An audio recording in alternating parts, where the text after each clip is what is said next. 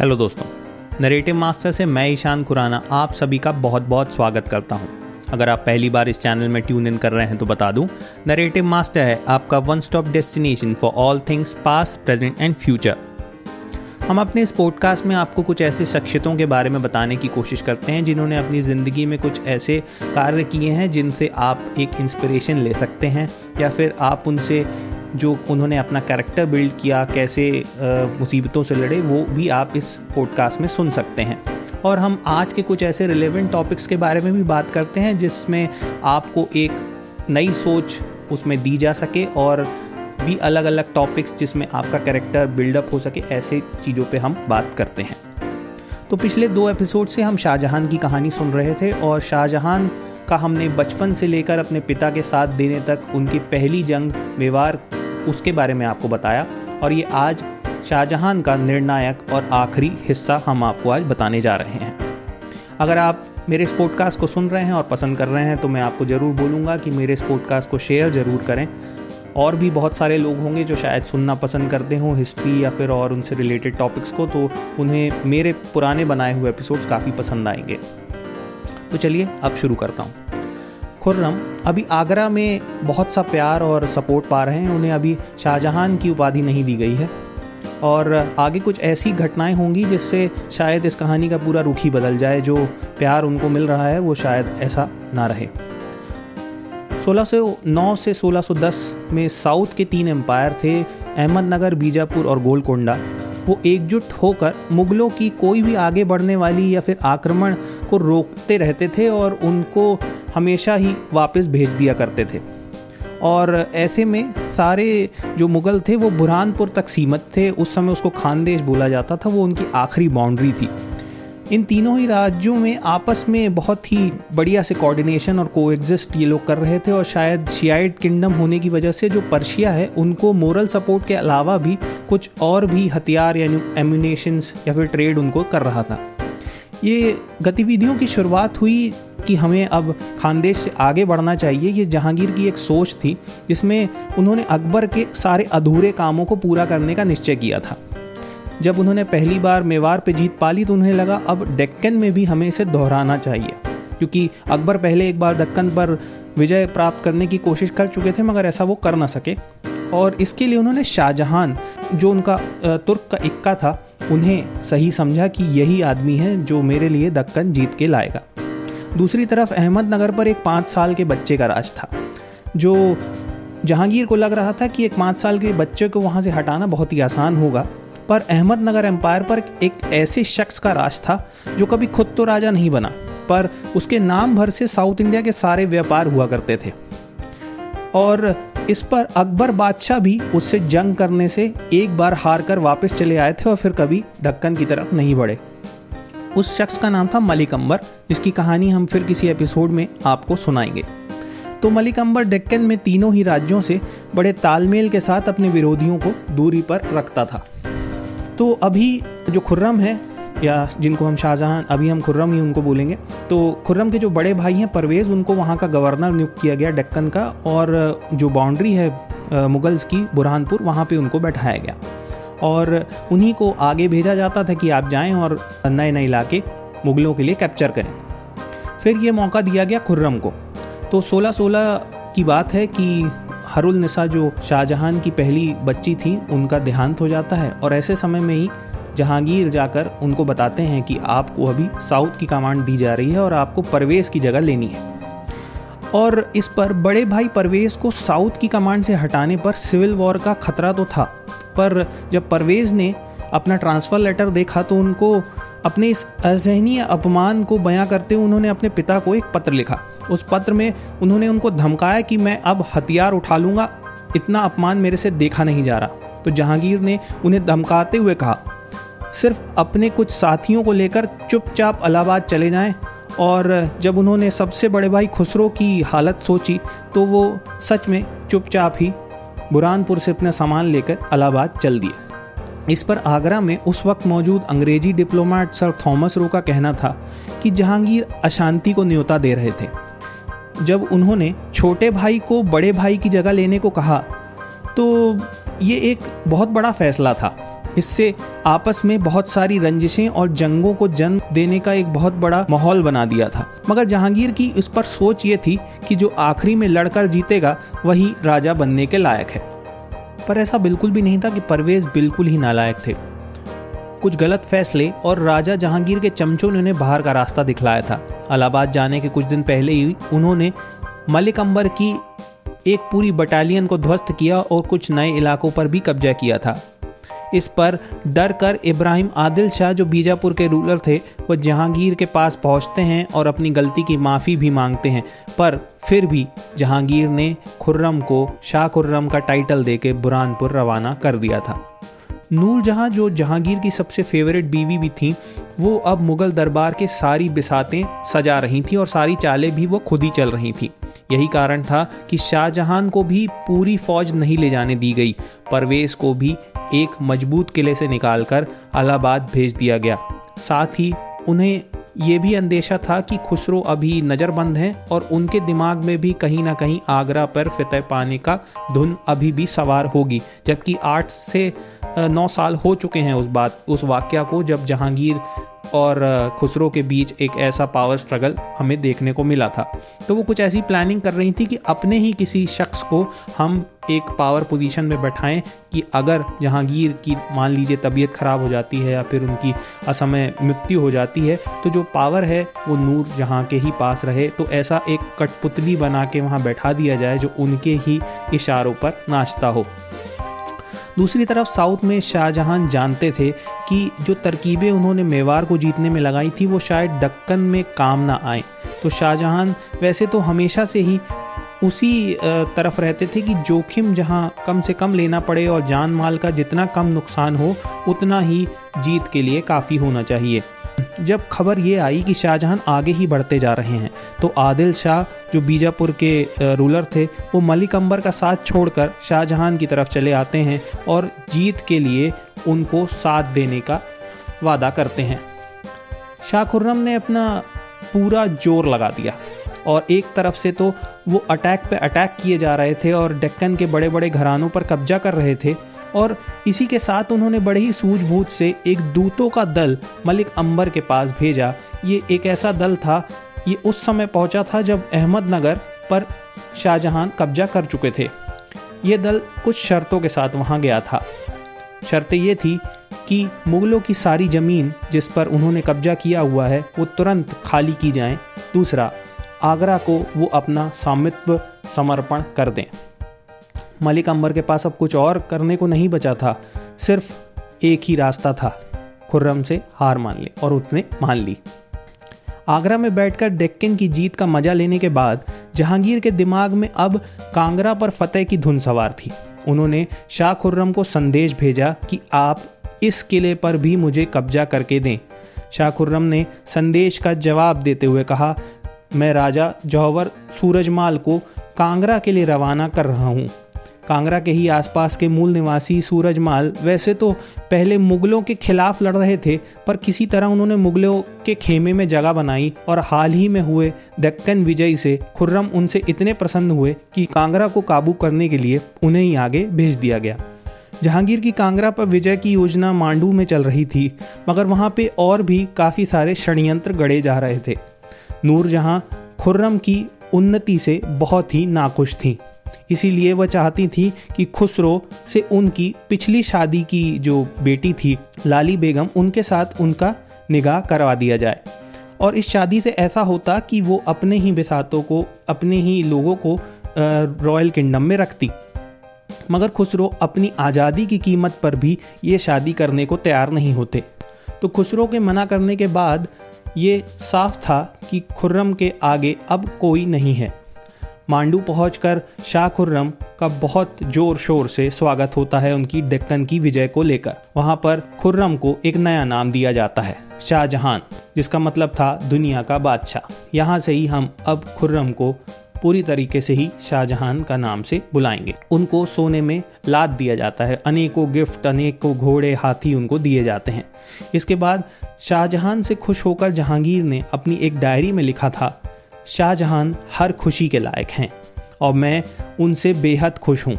भगवान से उनकी लंबी उम्र की दुआएँ माँगता हूँ। सन 1618 में जश्नों का जो सिलसिला है, वो थमने का नाम नहीं ले रहा था। जहांगीर और शाहजहां गुजरात के दौरे पर निकले और जो टेरिटरी कभी अकबर ने जहांगीर को देख रेख के लिए दी थी, अब जहांगीर ने वही अपने फेवरेट बेटे को गुजरात देने का फैसला किया। उसी टूर से आगरा वापस लौटते हुए दोहात के पास शाहजहां के तीसरे लड़के का जन्म हुआ, जिसका नाम उन्होंने उज्जैन पहुंचकर रखा औरंगज़ेब, तख्त की शान बढ़ाने वाला। और जहांगीर ने दुआओं में कहा था, उम्मीद करता हूँ इस बच्चे का जन्म हमारे कुल के लिए भाग्यशाली और शुभ हो।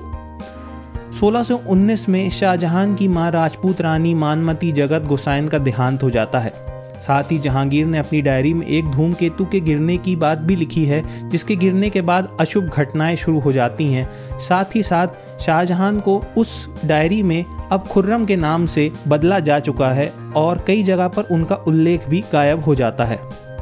इस बीच एक खबर 1618 में आगरा पहुँचती है कि राजा सूरजमल ने दगा दे दी है। जिन्हें कांगड़ा भेजा गया था विजय प्राप्त करने, वो अपने को ही एक स्वतंत्र राज्य घोषित कर वहाँ पर सारा इलाका हड़प लेते हैं। उस पर शाहजहां अपने भरोसेमंद मंत्रिमंडल के सदस्य सुंदर दास, जिनको राजा विक्रमादित्य भी कहा जाता था, उन्हें कांगड़ा फतेह करने के लिए भेजते हैं। और जल्द ही वहाँ पे भी विजय की खबर आ जाती है। पर जहांगीर अब शाहजहां से उतने खुश नहीं है जैसे वो पहले हुआ करते थे। बुरी खबरों का सिलसिला रुकने का नाम नहीं ले रहा था। शाहजहां की डेक्कन की विजय की चमक अब क्षीण होने लगी थी। मलिक अंबर ने फिर तख्ता पलटकर तीनों डेक्कन राज्यों को मिलाकर शाहजहां को युद्ध के लिए ललकारा। शाहजहां ने अपनी युद्ध नीति में बदलाव कर अब अपने सबसे अनुभवी पाँच लोगों की टुकड़ियाँ बनाई, जिसमें राजा विक्रमादित्य, दरब खान, अब्दुल्ला खान, ख्वाजा अब्दुल हसन और राजा भीमा शामिल थे। और उनके सबसे करीबी मित्र को उन्होंने अपने पास ही रखना सही समझा। मेवाड़ के करण सिंह, जिन्होंने तीन हज़ार राजपूत सेनानियों को शाहजहां के लिए जहांगीर की तरफ़ से लड़ने के लिए दक्कन भेजा। तीस हज़ार की बड़ी सेना लेकर पाँचों टुकड़ियाँ मलिक अंबर पर कहर बरसाने लगी और उसे अपने ठिकानों से भागना पड़ा, जहाँ पर वो अहमदनगर से भाग दौलताबाद के किले में उसने शरण ली। वहाँ से राजा विक्रमादित्य को उसने पत्र लिखा और कहा कि मुगल सेना को आगे बढ़ने ना दिया जाए। मैं आपकी सारी शर्तें मान लूँगा। शर्तें साफ़ थीं। पिछले तीन साल का सारा राजकर जमा कराए, सारी मुगल इकाइयाँ वापस करे और एक पंद्रह मील की मध्यवर्ती रेखा बनाई जाए, जिसको डेक्कन सेना कभी पार करने की सोचे भी नहीं। अमर मान गया और इस बार जब शाहजहां आगरा लौटे तो स्वागत पहले जैसा न था। न दरबार बैठे, न तोहफों की लाइनें लगी। एक छोटी सी रूबी देकर बादशाह जहांगीर ने मामूली सा उनका स्वागत किया। अब 30 साल के हो चुके शाहजहां अपने पिता के बदलते तेवर समझ नहीं पा रहे थे। जब शाहजहां छह महीने साउथ में थे तब आगरा में नूर जहाँ ने शहरियार जो जहांगीर के सबसे छोटे बेटे थे, उनसे अपनी पिछली शादी की बेटी लाडली बानो का निगाह करवा दिया। वो ये चाहती थी कि जो राज है, उनके हाथ में ही बना रहे और शाहजहां कभी भी उनके हाथों की कठपुतली नहीं बनते, इसलिए उन्होंने शहरियार को आगे कर दिया। वो सारी ही चीज़ें बहुत ही बखूबी शाहजहां के पीछे पीछे करती जा रही थी और शायद वही जहांगीर के कान भी भर रही थी शाहजहां के अगेंस्ट में। एक तरफ़ कांधार पर कब्जा करने की मंशा रखने वाले शाह अब्बास, जो पर्शिया के राजा थे, वह पत्राचार में जहांगीर से डेक्कन पर रहम करने की गुहार लगा रहे थे। साथ ही कांधार पर अपनी योजनाओं को अमली जामा पहना रहे थे। पर्शिया और आगरा दोनों आपस में शांति बहाली के लिए आपस में पत्राचार और लेन देन तो बनाए रखते थे, मगर पर्शिया ये जानता था कि अंदरूनी रंजिशों के कारण उनका ध्यान सब जगह नहीं है। तो ये समय एकदम सही है कांधार पर हमला करने का और उसे अपने हिस्से में लेने के। और देखते ही देखते आगरा को धोखा कांधार पे कब्जा करते हुए पर्शिया ने दे ही दिया। इस पर जहांगीर की एक ही प्रतिक्रिया थी। अपने युद्ध के हाथी शाहजहां को डेक्कन की कमान से वापस बुला पर्शिया को सबक सिखाया जाए। जब जहांगीर ने खुद आगे बढ़कर उनसे मदद मांगी तो वो सारे गिले शिकवे भूल अपने अब्बा की सेवा में उन्होंने एक पत्र लिखा। अभी मानसून के जाने तक मैं मांडू में रहूँगा। साथ ही अगर आप कांधार पर मुझे भेजना चाहते हैं तो पंजाब की रियासतें मुझे दे दी जाएँ। और और रणथम्बोर के किले पर उनके खेमे की औरतें और बच्चों को सुरक्षित पनाह दी जाए। शाहजहां के पास पहले से ही दक्कन, गुजरात, मेवार, मालवा अहमदनगर और खानदेश की कमानें थीं। और जब उन्होंने पंजाब की मांग की तो इसका सीधा सीधा मतलब था कि वह आगरा की सत्ता में सेंध लगाना चाहते थे और अपने पास विशेषता सारे खजाने का बेहतर हिस्सा भी मांग रहे थे। जहांगीर इस बात से काफ़ी नाराज़ हुए। अब इस पर जहांगीर ने शहरियार को कमांडर बनाया और शाहजहां को मांडू में ही रुकने को कहा गया। इसके बाद शहरियार को आगे रख के उन्हें ही पर्शिया से युद्ध के लिए भेजा जाना था। इतना सब कुछ होता ही रहा, पर शाहजहां से बीच में पत्राचार भी चलते रहे। मगर उनसे कोई पुख्ता जवाब न आने पर उनके सारे प्रांतों को वापस ले लिया गया और जहांगीर ने शाहजहां को पकड़ने के लिए शाही फौज को उनके पीछे लगवा दिया। ये सिलसिला तीन से चार साल तक चलता रहा। और शाहजहां कभी उड़ीसा तो कभी मांडू तो कभी उदयपुर भागते फिरते रहे। कई बार आर पार की लड़ाई भी हुई। और उन्हीं में से एक लड़ाई में राजा विक्रमादित्य को अपनी जान से हाथ धोने पड़े। और इस पर शाहजहां की उम्मीद अब धीमे धीमे खत्म होने लगी थी कि वह कभी आगरा के तख्त पर बैठ पाएँगे। और कुछ दिनों की बाद की बात है, राजा भीमा भी युद्ध भूमि में गिरा दिए गए। इसके बाद शाहजहां ने अपने पिता को आखिरी पत्र लिखा।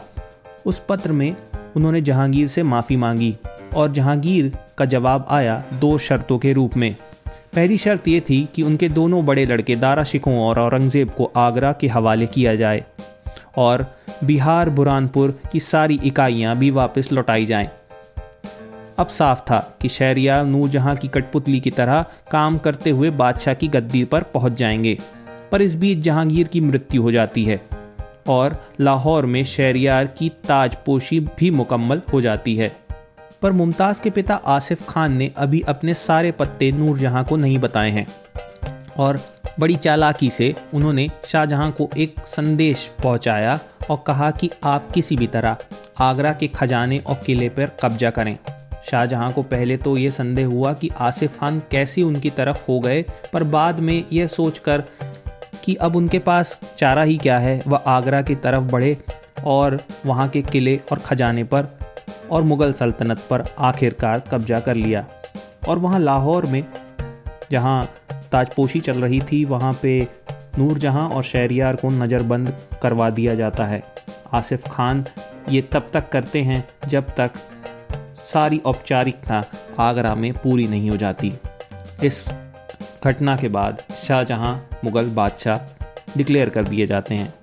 और अब शाहजहाँ मुग़ल काल के सुनहरे भविष्य की तरफ़ अपनी नज़र डालते हैं। और दोस्तों, इन्हीं शब्दों के साथ आज का ये एपिसोड अब ख़त्म होता है। उम्मीद करता हूँ आप लोग सब सेफ़ होंगे और अब मेरे ख्याल से करोना थोड़ा सा, पता नहीं लॉकडाउन बहुत सारे ख़त्म हो रहे हैं, चालू हो रहे हैं। अब तो समझ में भी नहीं आ रहा है तो दोस्तों, जिस बुक से ये रेफरेंस लेके मैंने तीनों एपिसोड बनाए थे और काफ़ी सारा रेफरेंस मटेरियल था, मगर जिसमें से मेजर पार्ट मैंने लिया है, वो है Shahjahan the rise and fall of the Mughal emperor by Fergus Nicoll ये एक बुक है जो अमेज़ॉन पे अवेलेबल है और उस बुक का लिंक मैंने नीचे अपने डिस्क्रिप्शन में, जो इस एपिसोड का डिस्क्रिप्शन है, उसमें इसका लिंक दिया हुआ है। आप चाहें तो बहुत ही इस, उस लिंक को जाकर क्लिक कर सकते हैं और वो बुक बाय कर सकते हैं। और अगर वो आप ऐसा करते हैं तो वो हमारे चैनल को थोड़ा सपोर्ट मिल जाएगा। और साथ ही साथ अगर आप इस लॉकडाउन में और इस क्वारंटाइन सिचुएशन में अगर आप एक कोई बहुत ही बेहतरीन बुक पढ़ना चाहते हैं तो वो ज़रूर जाके पढ़ें। बहुत ही ज़ोरदार किताब है। एक बार आप पढ़ने बैठते हैं तो वो आपको अपनी तरफ़ बिल्कुल वहाँ से हिलने नहीं देती है, जब तक आप एक चैप्टर से दूसरे चैप्टर जम करते हैं। बहुत सारी कहानियाँ हैं, बहुत सारे ऐसे टॉपिक्स हैं, जो मैंने इस जो आपको तीन एपिसोड में जो मैं बहुत सारा मिस कर गया हूँ, क्योंकि बहुत कम समय होता है, उसमें आपको एक अच्छी सी कहानी सुनानी होती है। वो सारा कुछ इस बुक में है, आप उसको अपने टाइम से लेकर उसमें जाएँ और उस बुक को पढ़ें अपने टाइम से। और भी बहुत सारी इन्फो है जो उस बुक में आपको मिलेगी, जो मैंने आपको नहीं बताई है तो उस लिंक पे जाइए क्लिक कीजिए अमेज़ॉन का लिंक खुलेगा, उस बुक को बाय कीजिए, इस क्वारंटाइन में ज़रूर पढ़िए। साथ ही साथ मैं आपसे ये रिक्वेस्ट करता हूँ कि मेरे एपिसोड जैसे भी आपको लग रहे हैं, आप कमेंट सेक्शन में मुझे ज़रूर बताएँ कि आपको क्या पसंद आ रहा है, क्या नहीं पसंद आ रहा है। और अगर पसंद आ रहा है तो प्लीज़ इसको शेयर करिए। वहाँ बहुत सारे लोग हैं जो शायद ये कहानी सुनना चाहेंगे। और चलिए, आज के एपिसोड के लिए इतना ही। अगले एपिसोड में फिर मिलते हैं एक नई कहानी के साथ। और उम्मीद करता हूँ आप लोग मुझे ज़रूर कमेंट सेक्शन में लिख के बताएँगे कि आपको ये कहानी कैसी लगी। चलिए thank you for listening once again bye take care शब खैर सत सबको मज़ा कीजिए